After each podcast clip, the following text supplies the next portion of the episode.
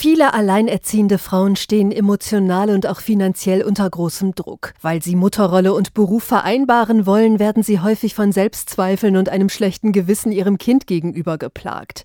Diese Belastungen zeigen sich dann irgendwann auch körperlich, sagt Hanna Zingsheim von der Caritas in Hildesheim. Ja, es kann einfach anfangen mit dem Gefühl, dass alles zu viel wird, dass man sehr erschöpft und müde ist. Kann aber auch sein Rückenschmerzen, Bauchschmerzen, so psychosomatische Beschwerden bis hin zu Depressionen tatsächlich. In Niedersachsen bietet die Caritas den Müttern deshalb Gesprächsberatungen an.